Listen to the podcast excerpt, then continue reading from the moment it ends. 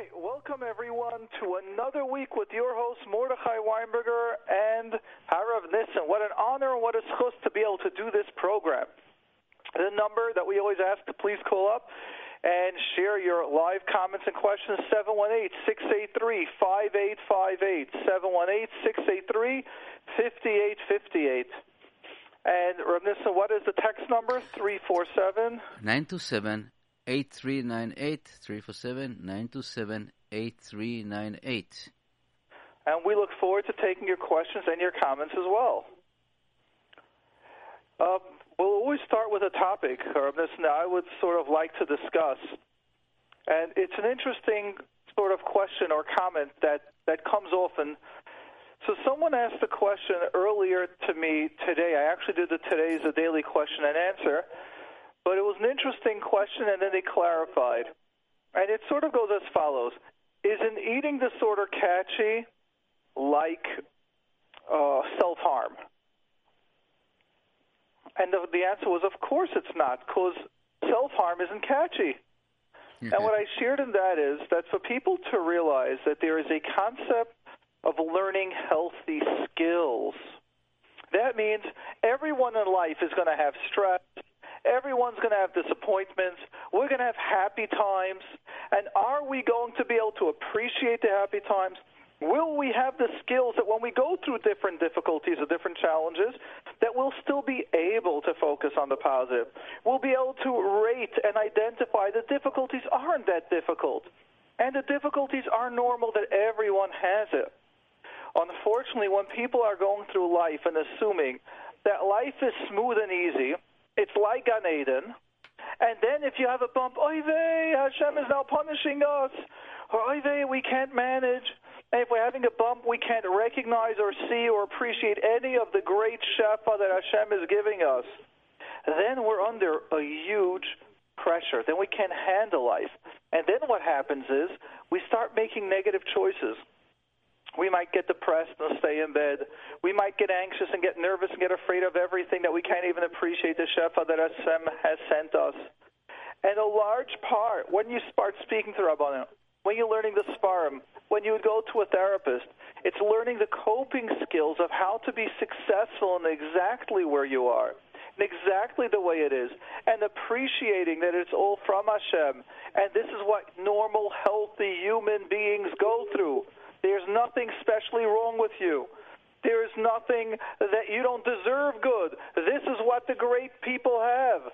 Who could be greater than the others? Avraham, Yitzchak, and Yaakov. Look at their successes. Look at what amazing, great lives they had. But also look at the challenges that they had. They met kings. They were Nevi'im. They met the Ribbono Shel Olam. There was so much shefa to them. But there's also difficulties. That's challenges. That's part of life.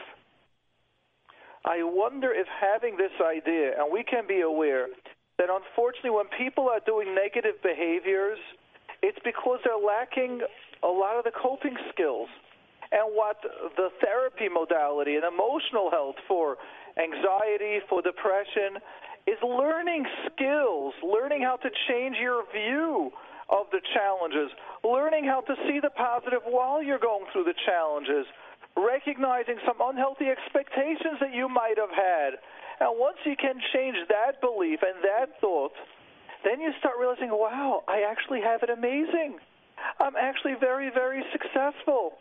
Thank you, Hashem, for all that and for everything you've given me and everything that you've made. It is makes such a shift in our lives just doing that. Harav Nissen, what do you say to this? It's, it's great, you know, because the the whole idea is to know where where you uh I would say where you location in the big puzzle. Many many Yes. of us just looking at the at the picture from the I would say the the the frog point of view, and don't take the you know meaning the from the lowest point of view, and instead to look at the really the eye to eye level and see where what is your location. Maybe sometimes you know I, I call it the the herd the herd uh, syndrome that we we are basically follow each other you know behind of other people and running after and don't look where your position and suddenly if you go outside and look all together and see what kind of power we have and this come back to the to the to the to your free place and then you find yourself a peace of mind.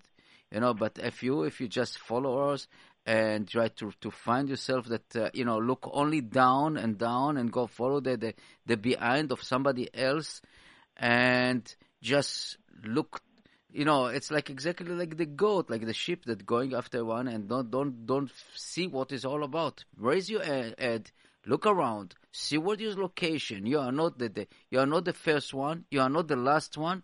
You are you're part of this group and this is something that's very important to realize what where we are and what we as our our mission and life. I would say that if we look down and just we see only dark, we see up, we see the blue and the sun and the bright side. That's my my uh, uh, you know vision on uh, on life. You know, so many times Yeah. you see yourself you see yourself that you know uh, you look you and we got got depressed. What about what going on? How come this person success? This person is not success. You know all this kind of nonsense around it, and people get upset about it.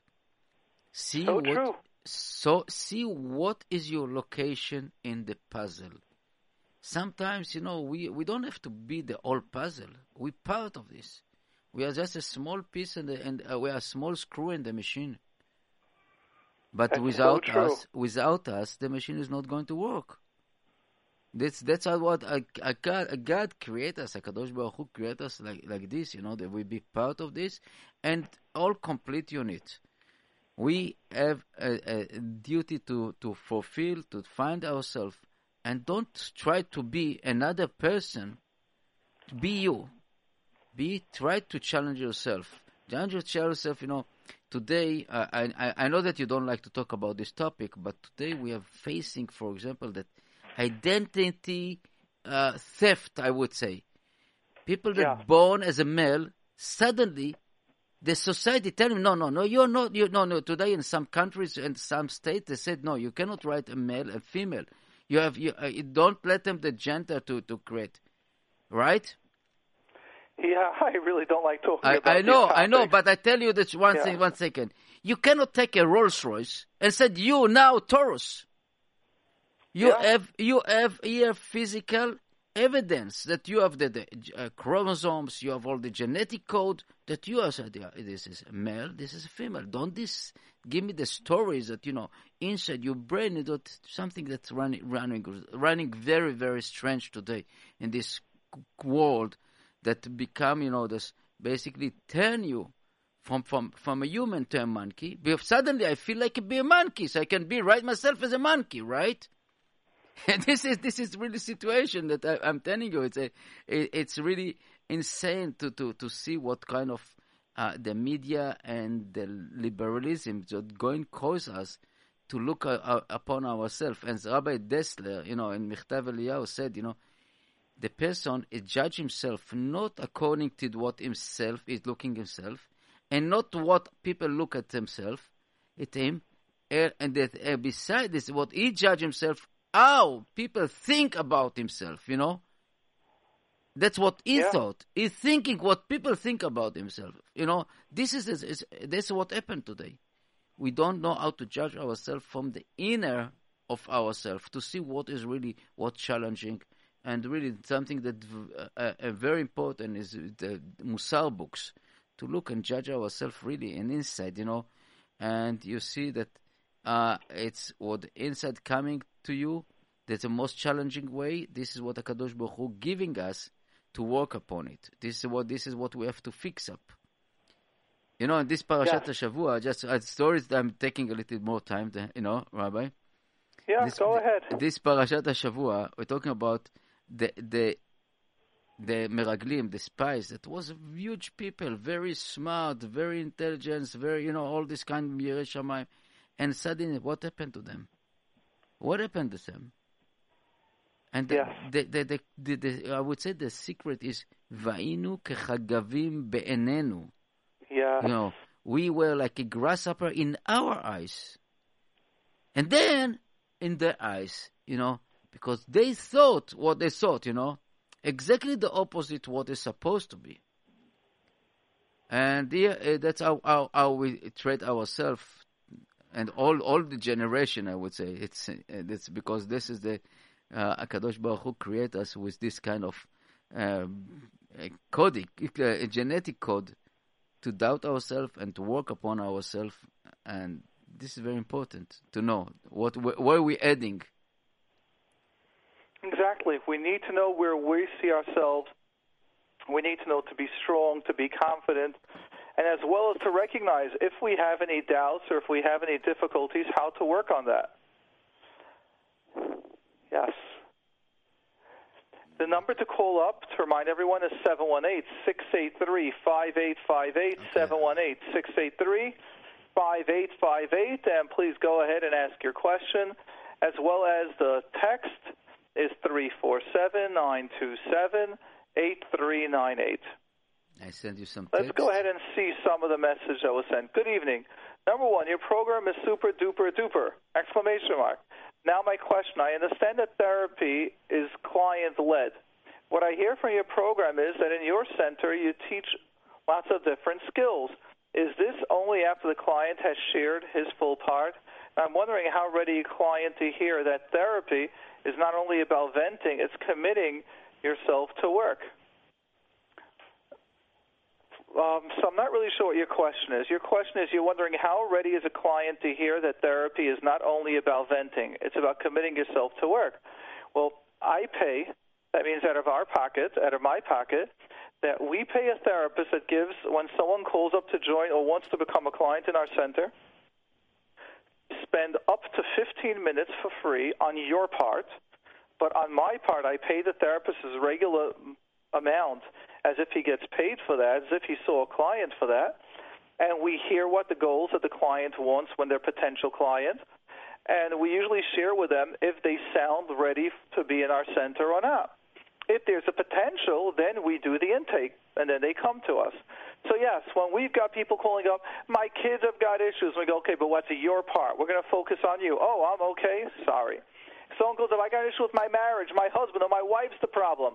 We go, thank you very much, but when you see your part of the that, of the dance that you're participating in, then we'll change. If someone's going around, I have anxiety, but it's not my fault. I was raised in such an environment. Then we again we shift down to them. Are you willing to work? Because now you have anxiety. Yes, we might have to identify where it came from, but are you willing to put in the work? And if the client is not able to do any of that during that 10 to or 5 to 15 minutes that we put aside for that client, we usually recommend that they call relief. Uh, so what I'd like you to know, whoever comes to our centers, yes, you must be willing to work and to put in effort. Our center is not a place where you're here to vent. There are places now, therapists that will do that, and there are many clients that need it. I want you to know there are people that have been suffering for years, many years, and this suffering can be going on generational. And finally, they're starting the process of healing. They're not ready to start facing issues and change. It's not you can't expect them to do it. Imagine someone's got a broken leg, and I'm already saying, well, our center we take people once the leg is healed, but now you need to do occupational therapy to walk better, to run better. There are people that have a broken leg, and you first need a doctor that will put the cast on, and that means they won't be walking during those two months or whatever time it is. And there's a person and a place for that. And sometimes these people might need a year and a half or two years of just getting validation and feeling a safe place where they can cry, where they could be understood. And there's a need for that, but that's not our center. We're not saying people are bad for needing that. All we're saying is it's not what we specialize in. Uh, Mordechai, I want Yeah. to tell you something. People, people don't, uh, and uh, what I, uh, what I understand, I don't understand too much, but I understand about therapists. It's like learning another profession. You go to university, you go to a school, to a technical school. You pay this, and you get homework. You don't sit in the in the classroom and you just sit and listen to the lecture and don't have to your, to do your homework. Otherwise, you wouldn't you wouldn't uh, uh, succeed, and you don't understand nothing this and, and especially in therapy, what I understand basically that you have to do your homework if you want to get the ability to get improve yourself. You don't get the mood. It's it's a waste of money to go to any any place to learn. You know, it's exactly like when you go to learn in any profession, anything. You know, some people sitting in the university uh, uh, chairs and warm them up, and then and they're, they're, they're failing in the in the test. So what you That's did? right. What he did is nothing. So now the question is again, the question is, should, let me just rephrase it. People are sometimes in pain that they do need that level of, yes, of krechts and getting validation and not making movements. There are those when they've got the broken leg, they need it. They do. They really do. But you need to be a certain type of therapist to do that.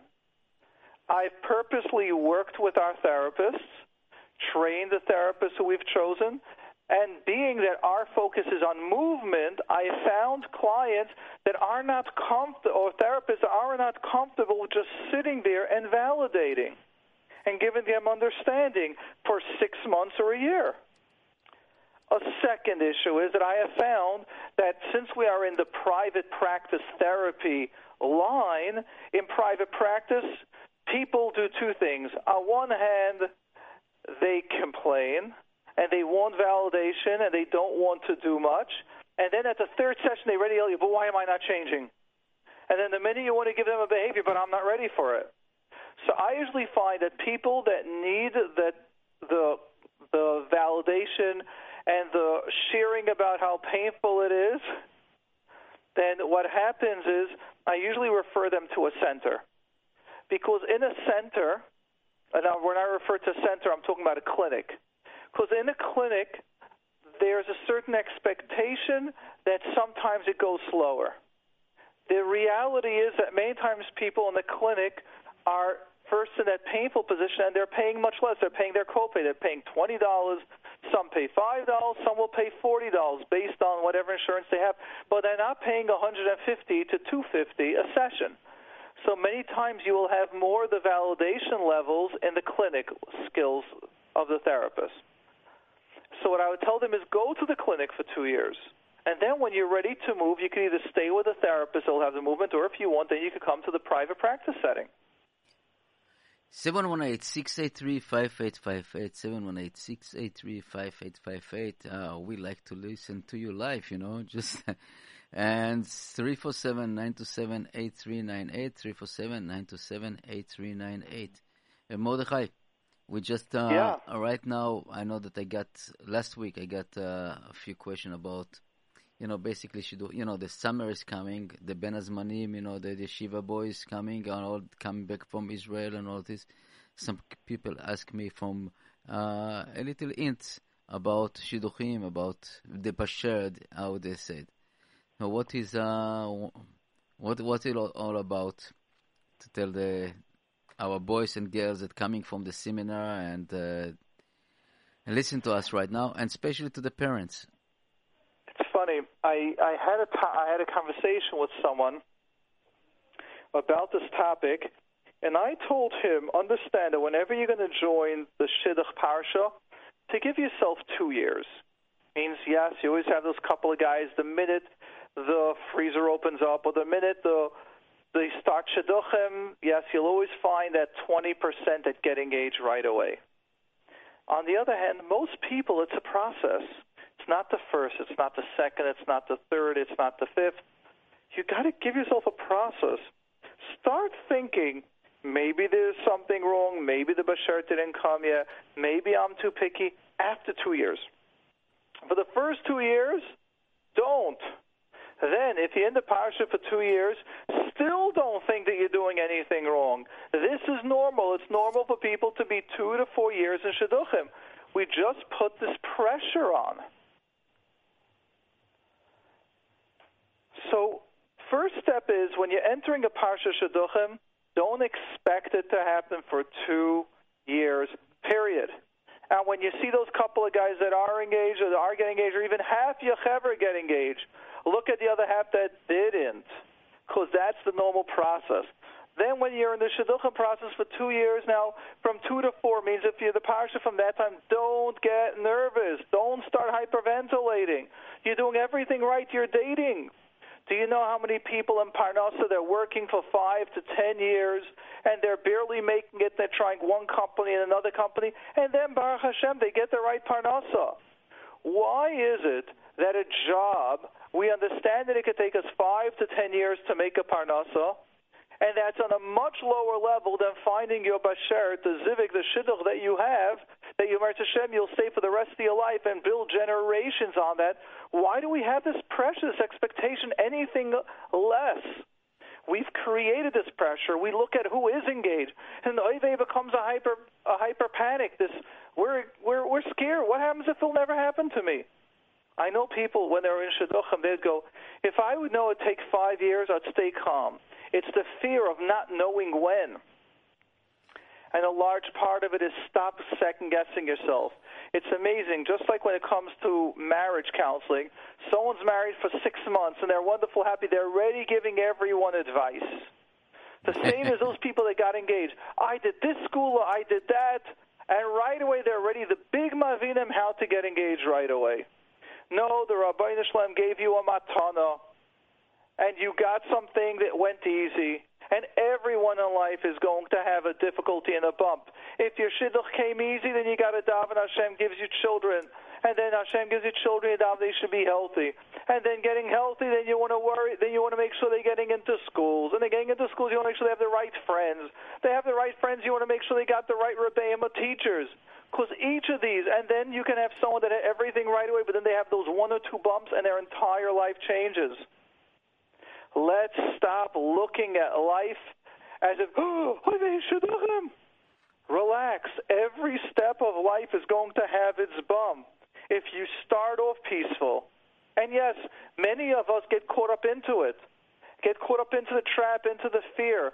Let's learn our lessons from the similar bumps that we've had before our children get into shidduchim. We've had difficulties. Who hasn't had a difficulty in their marriage on some level? Who hasn't had a difficulty in Parnassa? Who hasn't had a difficulty with one of their children in the schools? So let's recognize the way things have worked itself out, the way we stay calm and balanced, the way we don't get up, we don't get caught into the world's lie. Of, look at what I got. Then we can stay calm. We can go through that process. Yes, the Rabbi Shalom gives us in the Litvish system two to four years is normal to not find your zivug. It's just the process. But the trauma, the panic, after six months, someone once, when I was in Shidduchim, someone told my mother a great line. I thought it was brilliant. Said, between not looking to desperate is three months. it's so true. No, I'm not looking. I'm not looking. The minute you start looking, oh, they're not reading the shidduch I'm looking for. Uh, this is who they read me. Oh, I wanted this shidduch. I wanted these three shidduchim, and they said no. What's going to happen? Between not looking and desperate is three months. Let's change it. Between not looking and getting concerned is four years. I always say to yeah. Yes, go ahead. No, no, sure. I'm sorry that I cut you. I always say to my kids, you know, when it's come, it will come in the right time, in the split of second that you think, you know. I have a daughter that get married and tw- she was 27, and a married that get daughter that get in 19, and it's it's so it's so funny to see how the Ribbono Shel Olam is uh, really handling the, the, the issue and the, the timing, and I, I don't, don't be desperate, you know. And besides it, parents, I think this is coming from parents and morot and and mechanchim. Very important. It's don't, it's not automatically, uh, you know, a machine that you just get married and that's it. Take your time. Tell that, that prepare the kids, prepare them. That can have bumps, as you say. You can have bumps. You can have a lot of obstacle on the way. And parents, you not take your son is the best of the world. Your daughter, she is the best. But put them in the right proportion. She doesn't, he doesn't to get, uh, have to, to get married to the valedictorian and to the to the richest person and all this kind of stuff on nonsense. You know, if you see the, the demand list of people, when I saw, I, I, I was I shocked to see that people I just it's not belong to the Yiddishkeit. Not belong, you know, that it's reach a level that what kind of size he or she is dressing, what kind of, you know, hair coloring. What is this? Behemet, you know, it's something that, uh, and you know, the, the, the stories about life is changing. You can you can marry you can marry the most beautiful person in the in the world, you know, physical, and after a year, suddenly it's ever changed, you know, chas v'chalila. If it's if it's uh, pregnancy, if it's chas v'chalila accident, something like this, are you stop loving them? Are you stop creating different, you know, you're creating a different lifestyle? People not prepared to this. Everybody thinking that we are in Hollywood. You know, the, the prince on the white horse and the princess. Yeah. That's something that I always say, you know, and, and I, you know, I, I want to talk now a little bit on the older person, you know, that the guy, they come into reaching the 35, the 30s, late 30s, and they starting being picky. And I know, I understand, I call it the, the, the pizza, uh, slice pizza syndrome, that he become so into himself that, or heir to herself, that they don't know anymore to share. And that's that's, right. that's something that is very important. Timing against you. You don't want to find yourself 50, 60 years old without family, and then you start crying, listen, find me shidduch. And I'm not joking, that's what happened. Find me shidduch. I need a girl, I need, I need, I need girl that she can bring me a boy or chi- a child. Now you remember when you are 65 years old and you were willing to pay uh, money? This is something that Yep. be reality. Reality. Time is not for for uh, you know. In order to, to raise a family, you have timing. Kadosh Baruch Hu create us with with a with a biology time clock. This all this stuff has to be you know taking concern about the issue of shidduchim. You know how many times I mean saw people that you know in the beginning you know the famous story with the nose. I don't know if you know the story about it, Mordechai Which one? the couple, a couple that you know dating, and he he, he, uh, uh, he found her very very uh, nice, very attractive, and something bothered him. It's her nose, you know, Yeah. and eventually they they, they decided to get married, and she uh, uh, they got the, to a conversation that when they have a chance, she will do some operation or nose operation, you know, to to uh, you know to eliminate the damage. And it's uh, married and then she got pregnant and she couldn't make it and then other pen- another after after the first baby the baby another baby another baby after like 10 years of you know marriages and I suddenly settled down and uh, she told him you know what my husband now time maybe I'll do the nose job. And husband said forget about it. You're such a beautiful I don't need it. We don't need it Yeah, I would like to share with you a very similar story that I had with a client. It was so nice to hear the story. This person had a dream when he got married to be spontaneous with his wife, and let's say tell his wife, you know what, tonight we're taking off to Florida. And his wife, as Ribbono Shel Olam is mezaveg zivugim, is exactly the opposite. She wants to know in advance when we go somewhere. She wants to prepare the food, not this quickly doing things. And you know, they're married for let's say over 15 years, and it always ate him up that they can't just be spontaneous. Why can't his wife be spontaneous?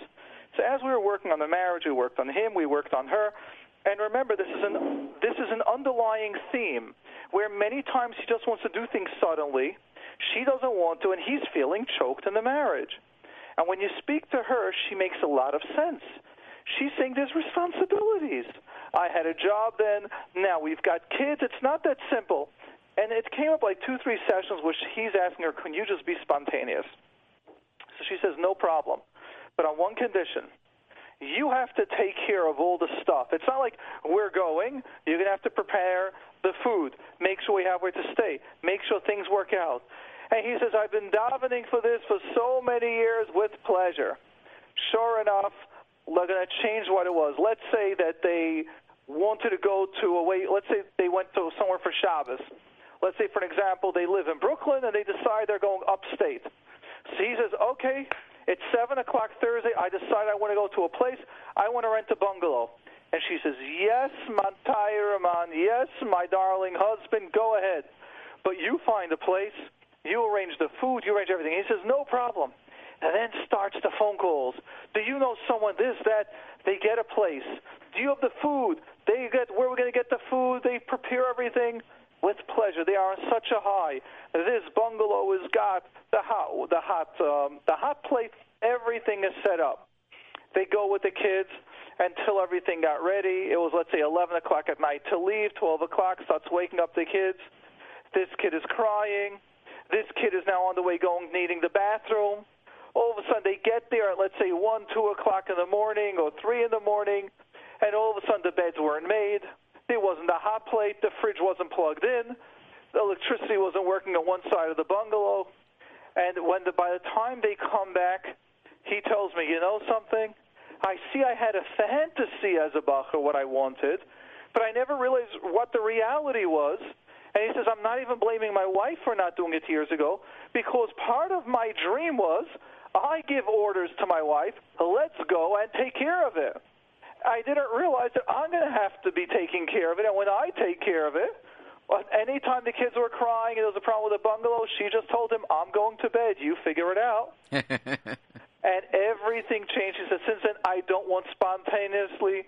I want to find out where's a nice place. Yes, we'll prepare it two days in advance. This is a true story. I Many times we have dreams in our minds, but when we're dealing with, with reality, it's very different. I'd like to share with you one quick shidduch dream that people have, and that is, I want to make a wealthy shidduch. But realize, to everything in life, there's a give and take. What's what you're taking is money. What are you giving? And you know what you're giving? If they're supporting or giving everything, they might make the decisions where you're going to be for Yom Tovim. They will make the decisions where you're going to buy their house because, after all, they're paying for it, and you might be within a two, three block radius of their house.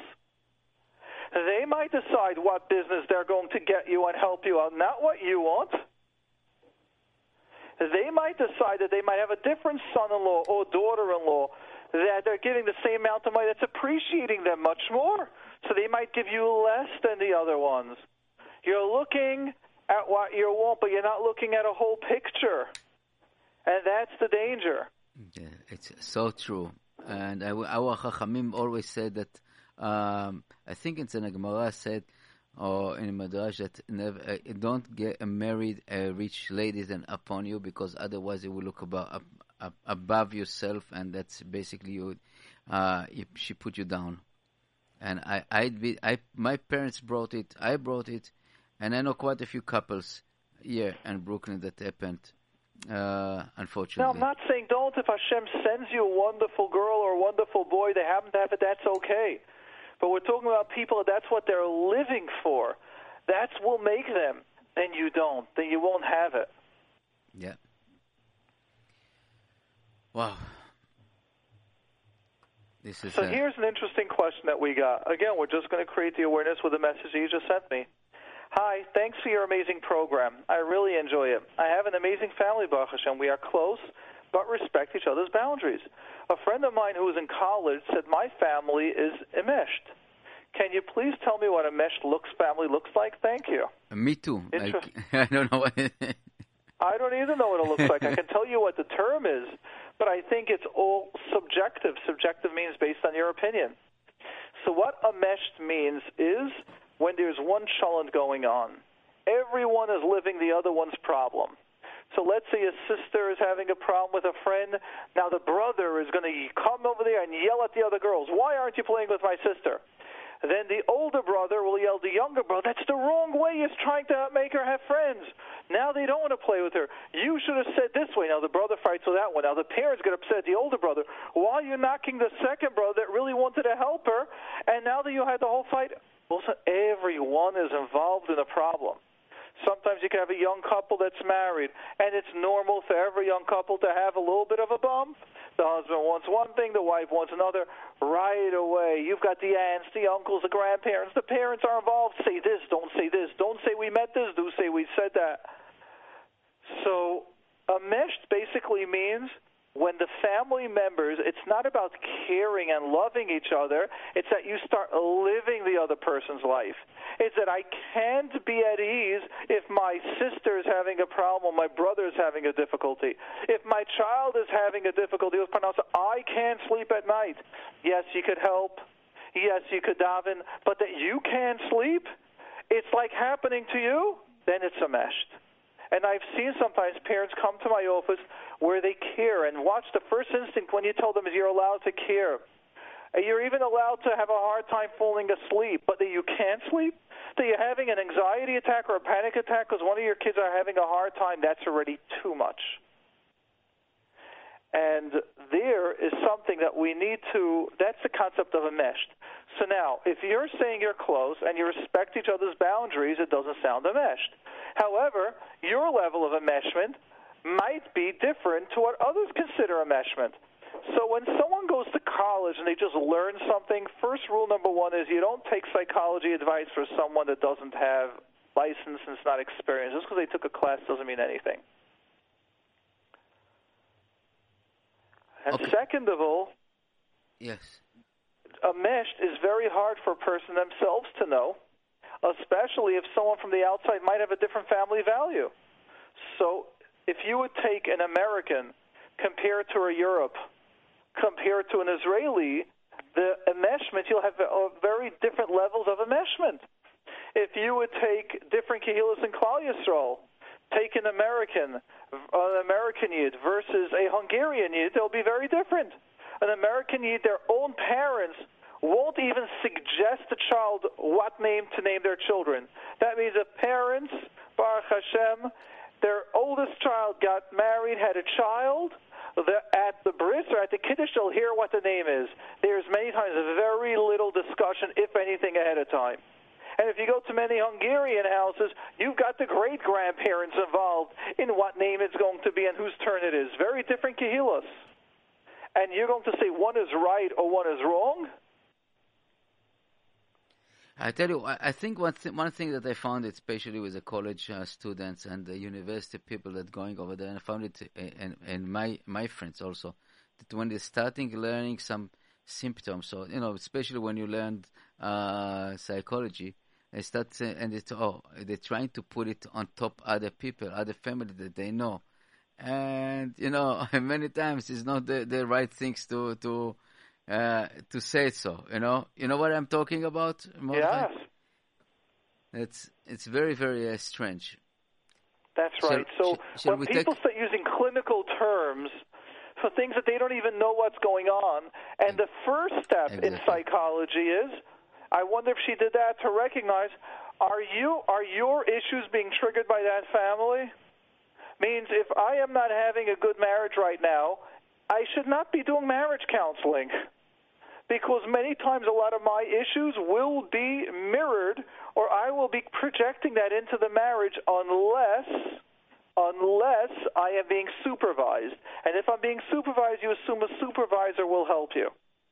But in general, the place that you're weak, that you're still suffering, not if you've managed. Sometimes it could be a therapist that suffered from anxiety and they worked on that and it's balanced and it's stable, then they'll do that.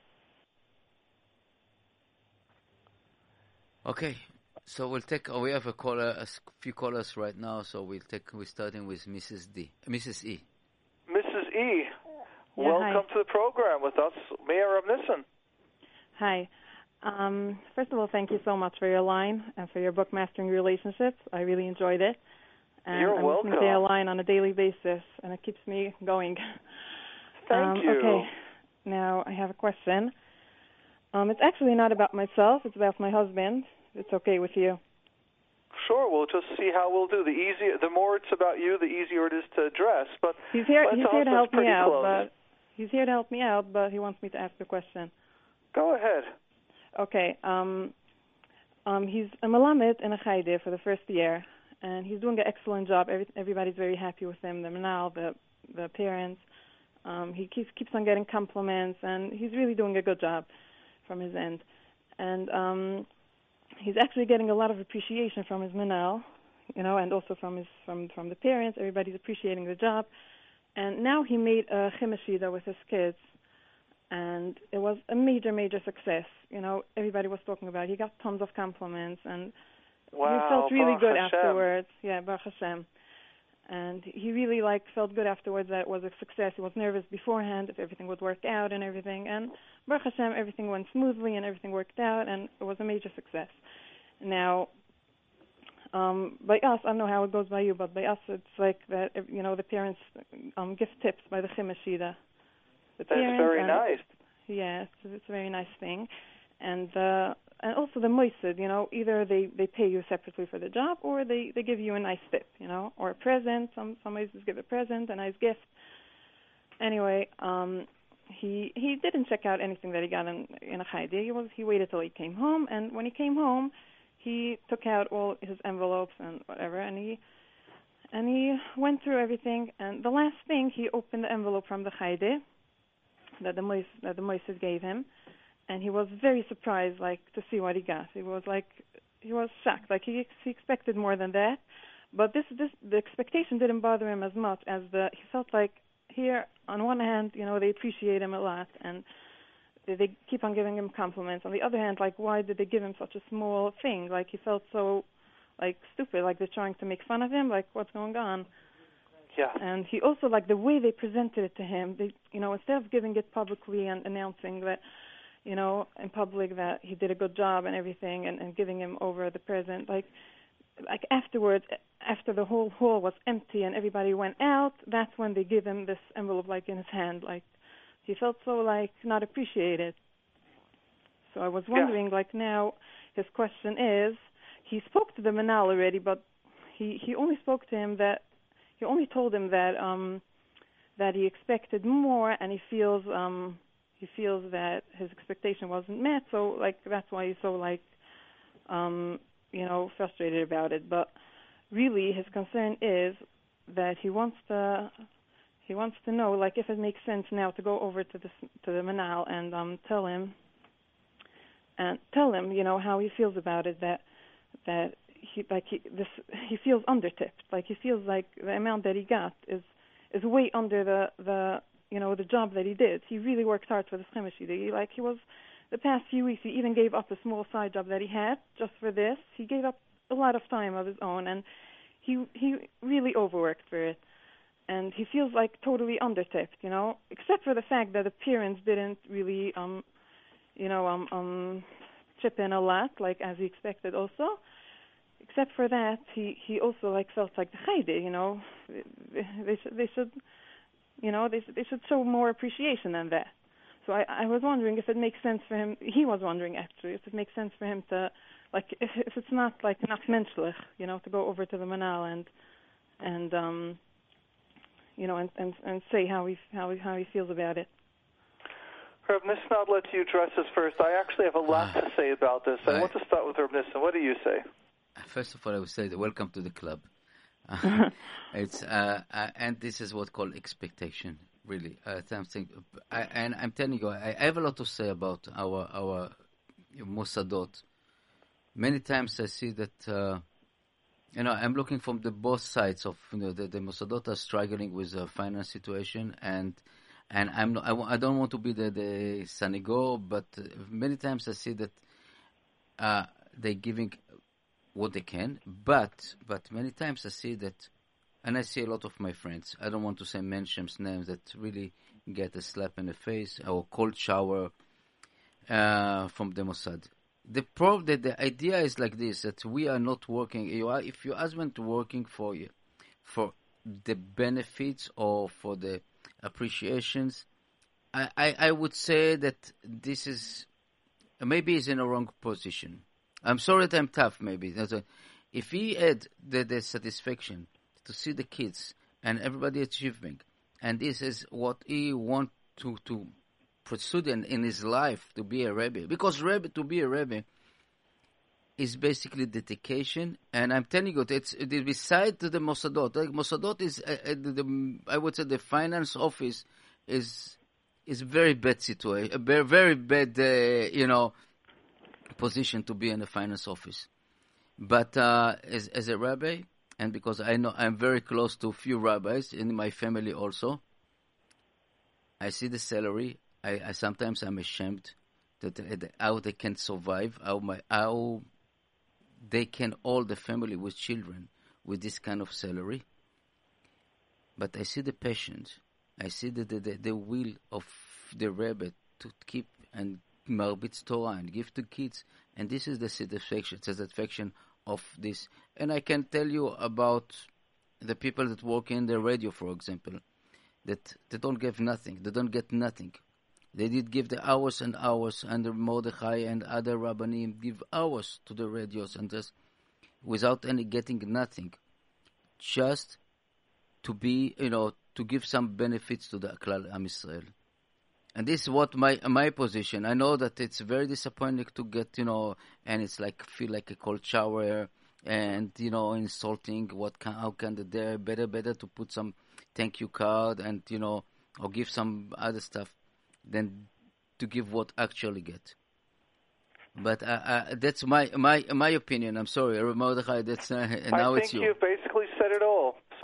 Mhm. let me share with you a concept that I feel is important. to What you started off with, that you said your husband this is his first year teaching. Right. Do you know how many malamdim leave the field after four years? Because exactly these reasons.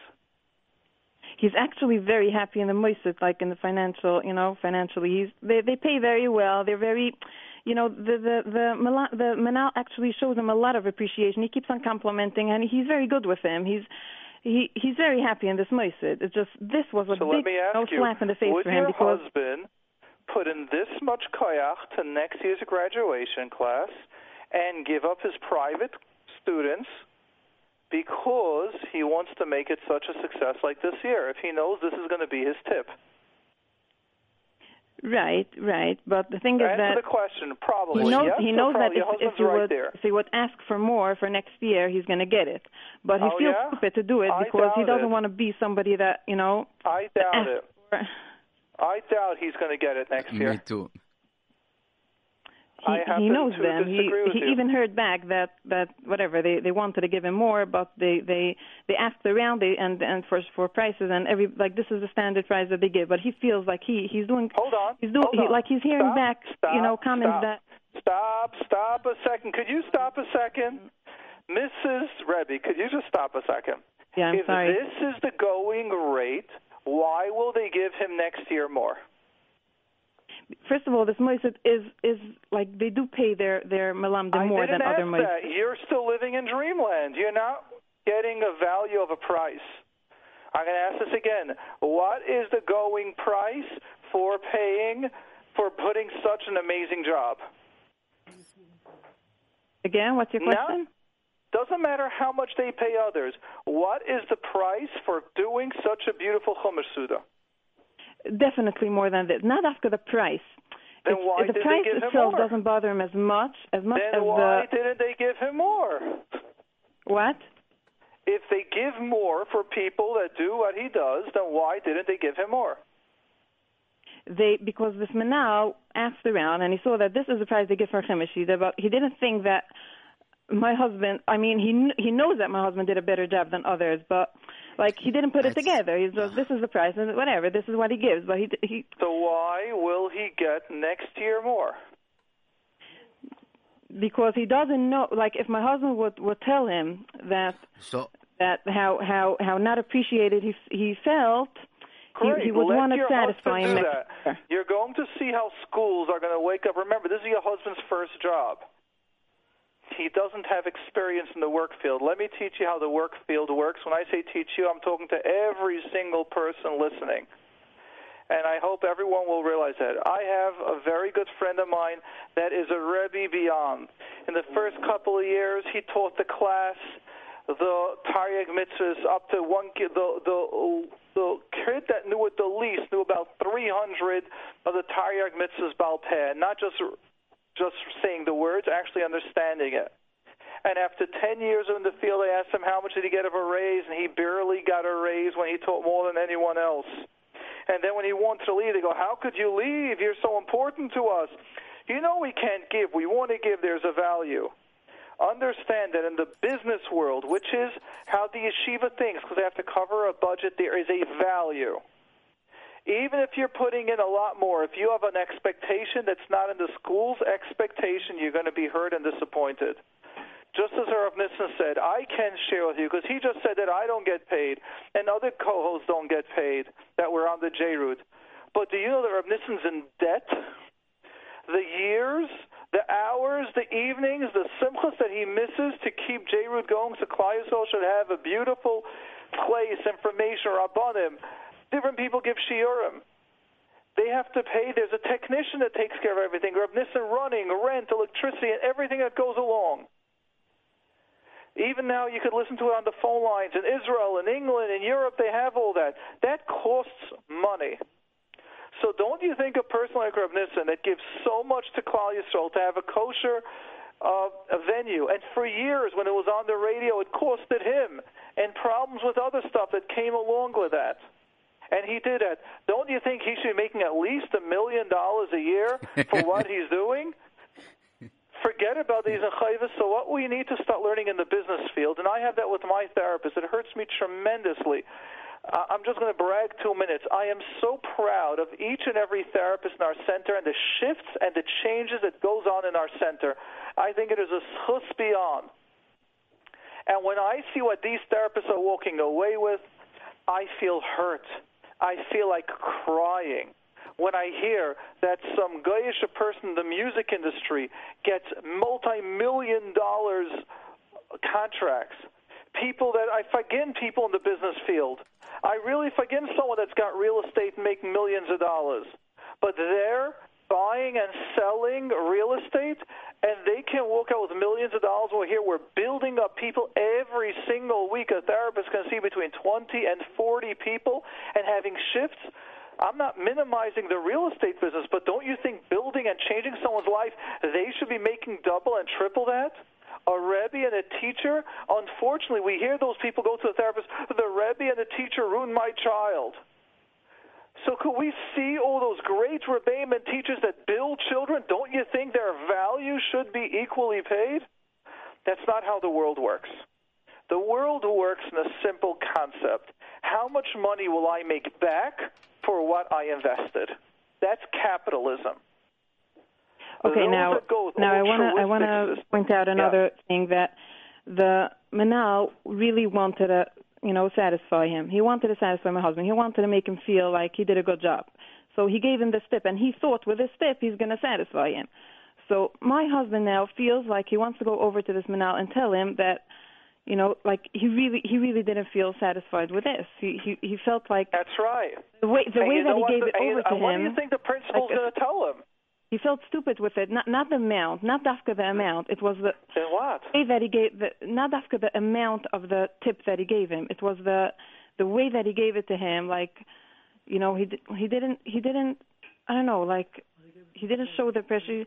Even even if he would take this money and and, and What give him a, a appreciation gift like? instead, like a nice wrapped up gift, you know, to show the appreciation. What gift? How much is a gift?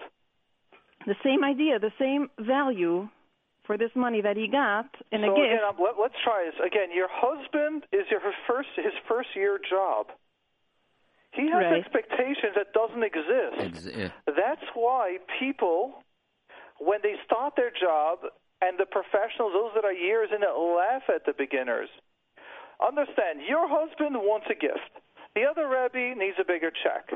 The other Rebbe wants to be public saying he did the nicest Chumash Suda in 10 years. A principal and a school, easiest concept is a loy plug. This is what we give. I once read, it was interesting, someone gave me but a sefer of something about like the Lubavitch Rebbe when he started. So it was interesting that he said when Lubavitch was very small or whatever that was, way when it came to America, the Lubavitch Rebbe used to write to every single bar mitzvah bacher like a handwritten note, like Mazel Tov on your bar mitzvah. Then Baruch Hashem, got to be so many that he couldn't write it, so he had someone type it up. And looks like one bar mitzvah got hurt when he didn't have the same exact words as the other one. So it ended up being that in Lubavitch, when you wrote to, to the Lubavitch Rebbe that you're having a bar mitzvah, there would be the same letter typed where he would sign his name. So this way there shouldn't be a difficulty. What happens in schools where there are many Rebbeim and many Chumash every year is it's this is what we do. And your husband's on the first year job where he has expectations. I am Baruch Hashem looking he doesn't grow have now expectations for nothing. I mean, he he Yes, has it is he for knows, nothing. I'm sorry. What, you Let's know? clarify. it is. Your husband doesn't have experience. He might have done it in a major field. He might have done amazing. But his expectation might not match the field. I am upset that therapists do not get paid at least a half a million dollars a year. The work that we do, every single one of my therapists should get paid at least $500,000 a year. I know what other therapists produce. I know what top therapists produce. I know the heart that my therapists put in compared to other ones. I'm not talking about the frum world. Let's say everyone in the frum world does the same. But I'm aware of what's going being charged in Manhattan. Those are getting four, five hundred dollars an hour. We get many of those clients. We don't even charge twenty percent of that. And my therapists aren't walking around with that. It hurts me tremendously. You know, the teacher in the public field. school teacher in public schools. Look at teacher what the salary of the mm-hmm. public school, what they get. He's very you know? happy with the school. He's not going to leave for no, this. No, no, but I said, listen, that, listen. The expectation. it's also that the only time in the year that the that the that the Mossad gives gives a tip for the Malamed. So like he feels like Wait, this is what let, he gives for the whole year. Like after all this hard work that I put in, after all, it's not only the hard work that he put in. Like from Wait, one side here, like as if out, like let's stop, Mrs. Rebbitzin. Before Mm-hmm. your husband got the check, did he ask anyone how much the check is? Like who? Like from whom? From the Mossad? Oh, the Rebbeim. How much does this yeshiva give for a tip? Maybe they he give asked, seventy dollars, the, the thing is that in the beginning of the year, when they before he took the job, um, Yeah. um, they they were discussing it, and I don't know. He remembered one amount which was way way more than this, and I don't know if it was right. a mistake or my husband misunderstood. There's something a It wasn't written down.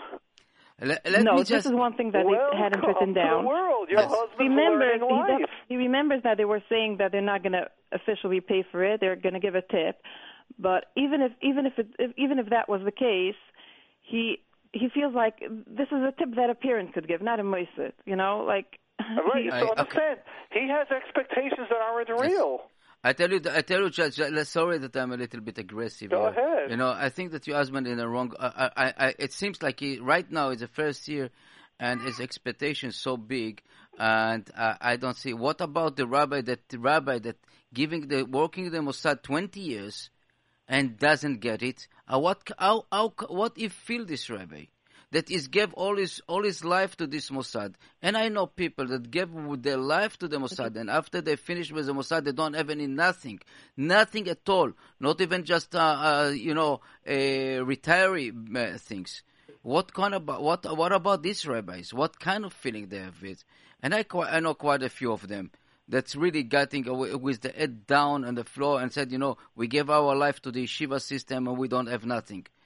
So you, I, I, the expectation is very, very high, and hopefully that maybe your husband will change it. He can go to the menahel and said, "Listen, I, am very disappointing." I would say, "Did you go to the menahel?" and said, "I'm very disappointing." What I say, I gave my heart and soul. I'm expecting more. Menahel can tell him, you know, that's this is our policy. I can give you that's what I can. I have another rabbis that doing the same jobs, a little bit less, you know, but they're doing the job for 20 years. What? How much are expecting to expect me to pay them? Right. Now listen to two messages that I got from teachers. One is from a teacher. I felt that way too and wasn't sure how to do with it. I didn't get any tips last year, and I'm always told I'm awesome. In the past, I've gotten, I learned some years are harder than others, but at least a note. That's right. And teachers, Right, so that was that he was also insulted about that. That you know That's he right. he Wait, wrote hold something, on, but not like one. I can't resist listening to this woman about the Chumash Suda. My husband just made one too, and was a major success. He's doing it for many years and works very hard. Puts in a lot of extra time too, and he gets nothing from the cheder. Maybe from one or two parents. Maybe my husband should go speak to the menahel.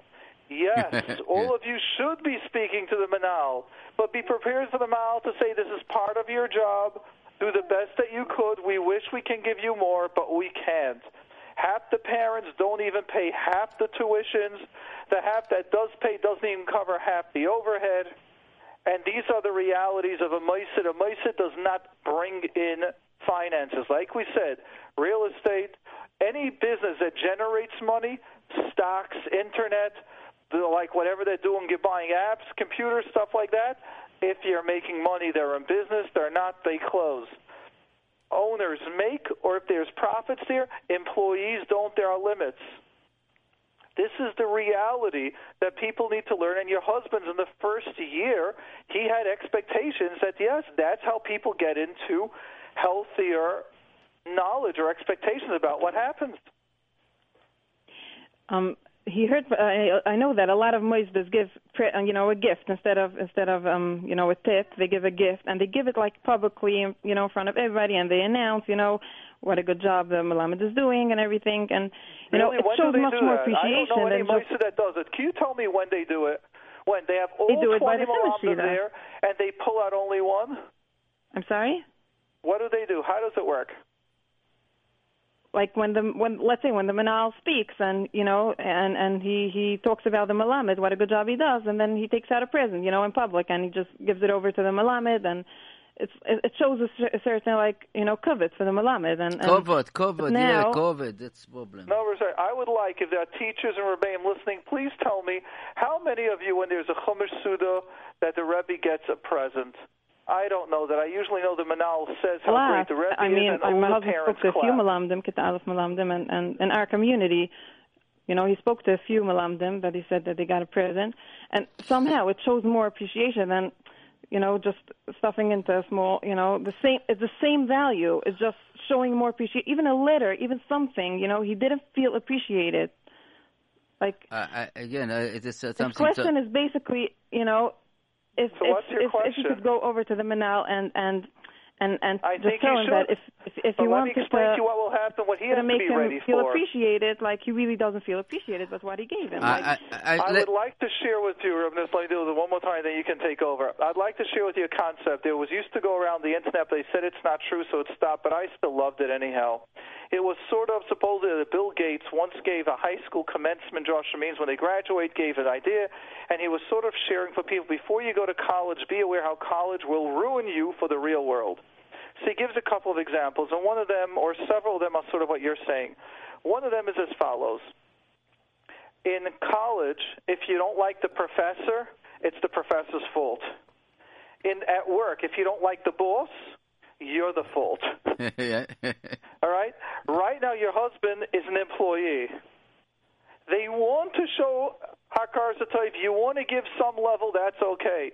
Your husband is still talking like a student. The teacher said something. At work, in the real world out there, as they call it, bosses are mean. Bosses make you stay later. Bosses many times will not pay you for the extra time.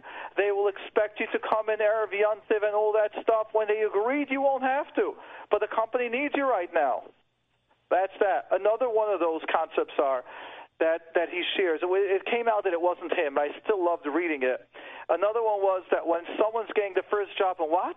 I'm only getting paid fourteen dollars an hour. And the shift is, yeah, what you call only $14 an hour, your grandparents call that opportunity. Yes, he actually he doesn't feel that way. He he has a very good relationship with his menahel. He's very open with him. He's very good with him. He's Okay. like they speak openly. Yes, they they don't have an issue with each other. That's He doesn't our like it. That's not More the like business friends with world. Him. business He's really, like, good with Menahel him. can tell him no, sorry, you're being a baby now. I appreciate your work. I told you every time I appreciate. No, I don't do big scenes. I don't do that. Other mices do. So you take the package and that might, mice I think he might he might yeah answer that you know that that that maybe you should have given something bigger or whatever. But he, he wants Yeah. my husband wants to see Uh, wants to know if if it's not like showing that he's like a kufi toy like I gave you something like why don't you appreciate what I gave you? He might do that, yes. Yes. That's what man- managers' roles are to keep you in your place. That's part of being a menahel. Uh, the no, first- the person that's a menahel is a stronger nature. It's not the n- nice coochie moochie woochie one. I really understand you. I feel so for you. Then they can't be a menahel.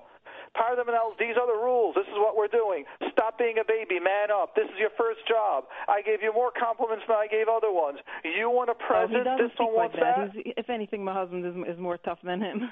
He's not that. He's not that type Then I of wonder how this menahel is managing Uh, in that role. uh, uh, let me he's. A, he's let, an excellent man now, and my husband, you know, he's very good with him, and he has open communication with him and everything. It's just that in this area, this thing like bothered him, and he wants to Uh, know. let if, me just if jump- he- if, uh, so- if it's sorry. the right thing to do when somebody gives you a present to, to tell them that you you gave me a present in order to make me.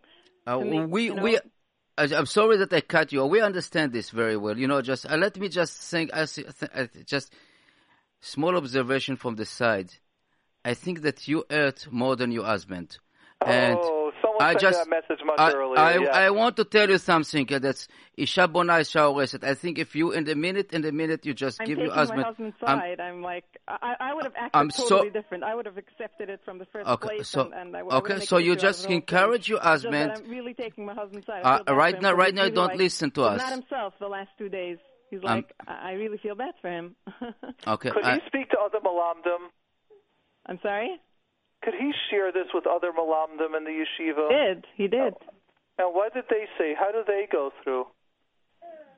What was their Other experience? other Malamdim didn't get what what he got. You know, somebody got a gift. Uh, uh, the one that the whatever that he took over was didn't do a job like a good job like he did. I mean, he he didn't do anything, and Yeah. and he he he got the same amount that my husband got. My husband like um um made right. this whole class grow. He he made them.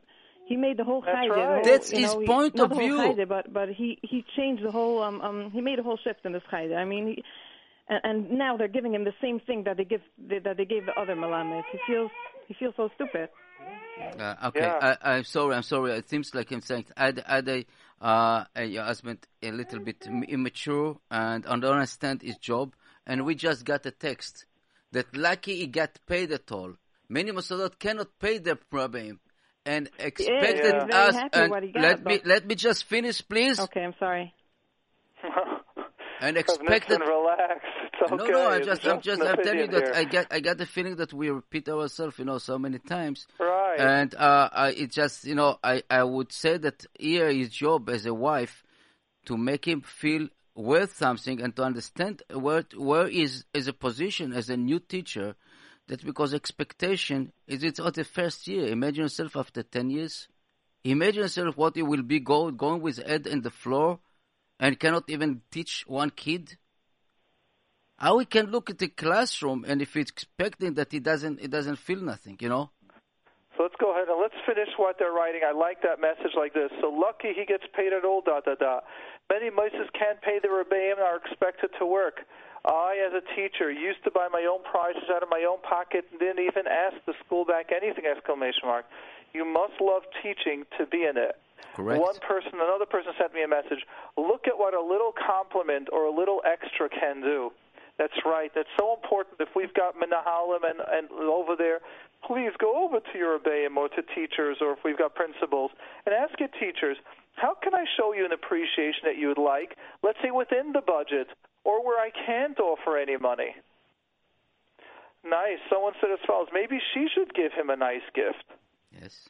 I was Huge. thinking about it, but he he wouldn't appreciate it because he would appreciate it, but he still feels like he he wants something more from the Moises. So let's Okay. try this. So let's say he speaks to the Menahel. What does he expect? It could go several ways. Let's say the Menahel thing tells is him, he I had a am so discussion sorry. before the Chumash Suda and and they were discussing, you know, about giving presents or giving money, and the Menahel like has a like a shitta that like like like the the Malamdim need the money and they don't need a present. Like you just give them money and and that's what they need. And, and my husband thought that he's going to get more, so he felt like okay, like just give me the money and show him. But now so that what he does your you Let's know, try thing, this out. like, so your husband's going to meet the. Menahel. what does he, your husband, hope the Menahel will say? What will he say? um, he'll feel terribly bad that that he didn't, you know, he he wasn't yeah. happy So with say, what I he feel terrible. I didn't give you what you wanted. So now I'm going to write out a check of how much. No, Or he what- feels how bad big do you want that. the gift no, to he, be? he feels like stupid. He does. He he.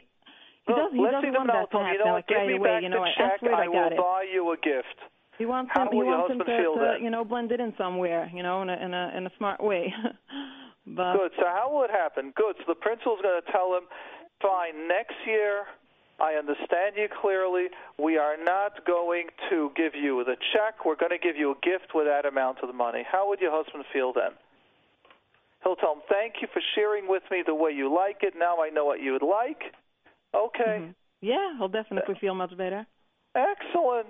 So it's pretty simple. If But I that's was what he wants to I'll know. tell If- him no if- problem. If- Instead if- of a check, he we'll buy you a gift for the same feel like amount of money. What? Like he wants to know if it's a menschliche thing to do to go over and and make him feel like the present that he gave didn't make him feel appreciated. Ask the rabbi. I think you have to know the principle. You have to know the type of person. So he's having a conversation with him. Depends how you go over. If you go to him, I'm really hurt, or if he says it's so nice of you to give me a check, And you know, I want to even discuss with you. I worked so hard. I put so many extra hours. In fact, when we signed the contract, I even remembered hearing that I'm going to get an additional ten times the amount, but I guess it wasn't written down. So, hmm yeah, So it, it basically depends on the person, and you know, if if he thinks that the person would, you know, yeah. Or or he could tell me, you know something, then or he he can do could say. I appreciate how you did it this year. My nature is I like this. So next year, if you could please give me for the same check the same amount of money, just in a gift and something that you'll say out loud to everyone. Here, we're giving a gift. hmm All right. Someone's writing he should Happy feel that we came to the specific, conclusion not at the end. need anything. Someone said she should offer to pay the difference or more expensive one. Yeah. yeah, makes sense. Okay, great. Thank you. And right. welcome to the world of the business world where you're starting to work. And I, you know, during all this conversation, I just, in front of my face, I had a, a huge rabbi that I was teaching 14 years. And he came to a point that here, in this radio station, we collect money for his family because the Mossad didn't pay him a year of salary. And he kept, and the Mossad promised him.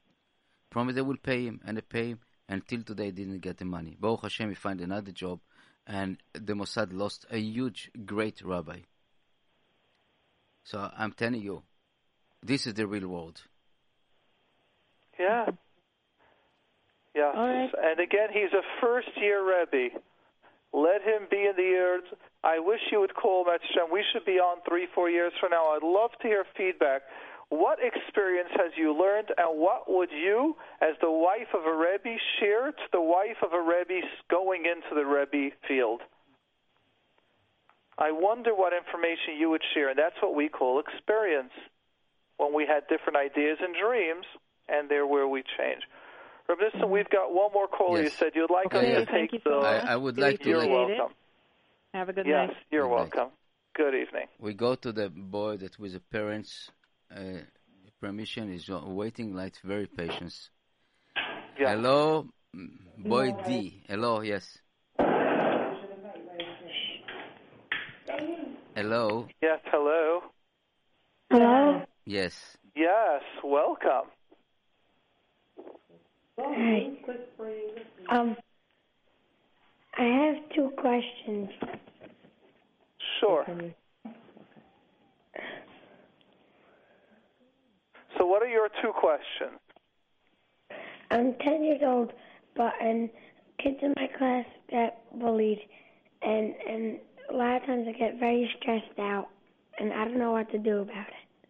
Explain to me the first part. What's the first part? First part is How could you help your friend?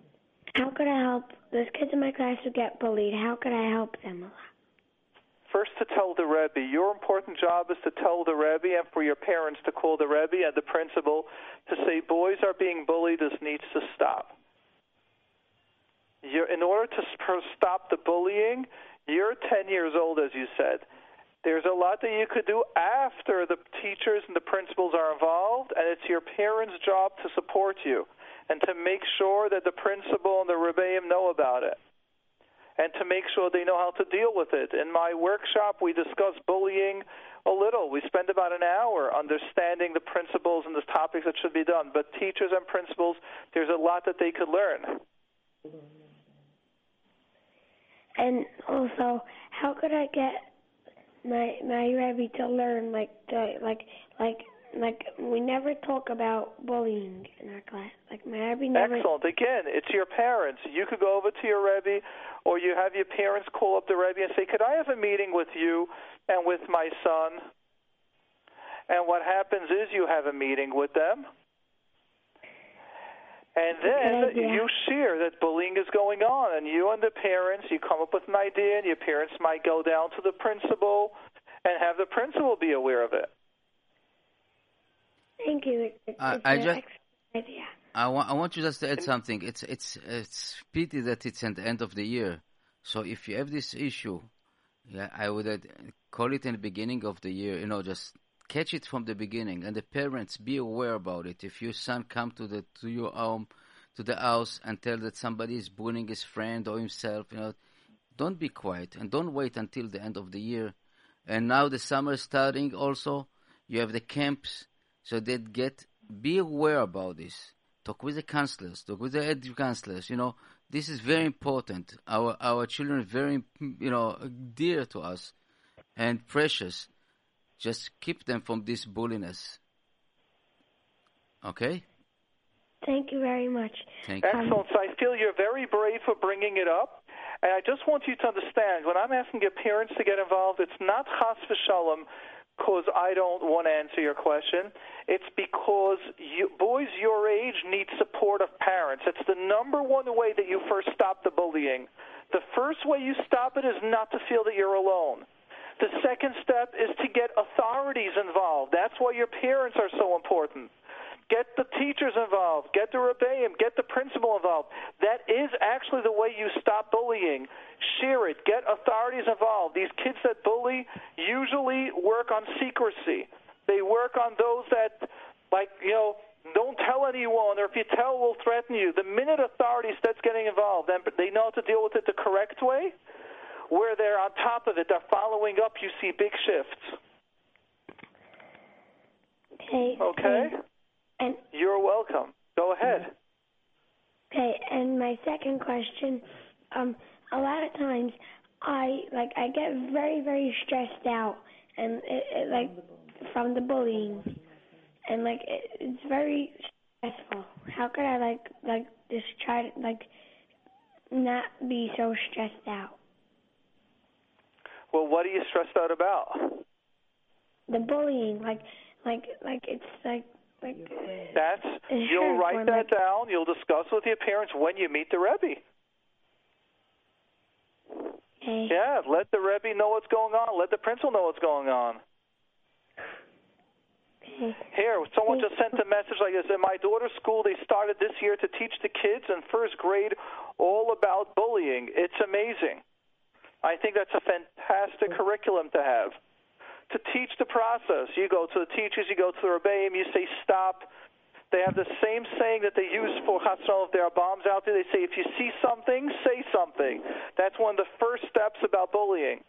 Like in the Goyish world, they call it around in the locker rooms, or sometimes when people are going at the gym where you might not have a teacher there all the time. The way that you deal with it is you check.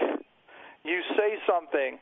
The minute people know someone talks about it, it stops. The minute the authorities, like means the teachers and rebellion principals gets involved, it stops. They start asking, how do you deal with it? They start dealing with it. It stops. okay thank you and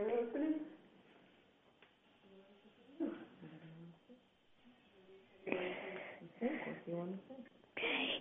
thanks a million You're welcome. Have a wonderful evening. And let me tell you, you are brave to call up on the radio. You're brave to be so clear. You're brave to care about other friends. You're brave that when I said to get your parents involved, you said, okay, you didn't see, but I can't, or I'm embarrassed, or if I told the teacher the Rebbe, they'll be upset.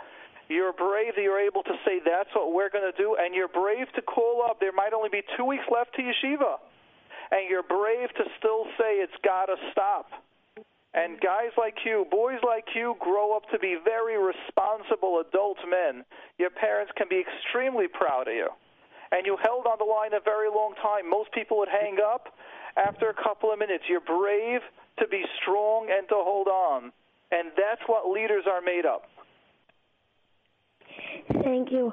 And um, do do you know of any like program or something that that has let's say something for my class uh, about bullying? I'll tell you, there are some places, I don't know offhand now what it is, but I know the schools do know. I, And the principals do know. Okay, I know. I know that also that uh, uh, Mordechai just. Uh, I know that uh, Miss Rab Simcha Cohen uh, will Yeah. gla- gladly, gladly give some advice to the school, and the school can invite. I don't know you, uh, Mordechai. You know that you are uh, very busy, but I know that Rabbi Simcha Cohen many times going to schools and uh, basically uh, give a lecture about bullying. So the, Yeah. the the school can contact us if uh, Mordechai will join Rabbi Simcha. uh, Welcome. Yes, exactly. Thank you. Thank you. Thank you. You're so welcome. Hatzlacha. Okay, so wow, we had uh, long hours. Yeah. So thank you, Rabbi Mordechai. Thank you. Have a wonderful evening, everyone.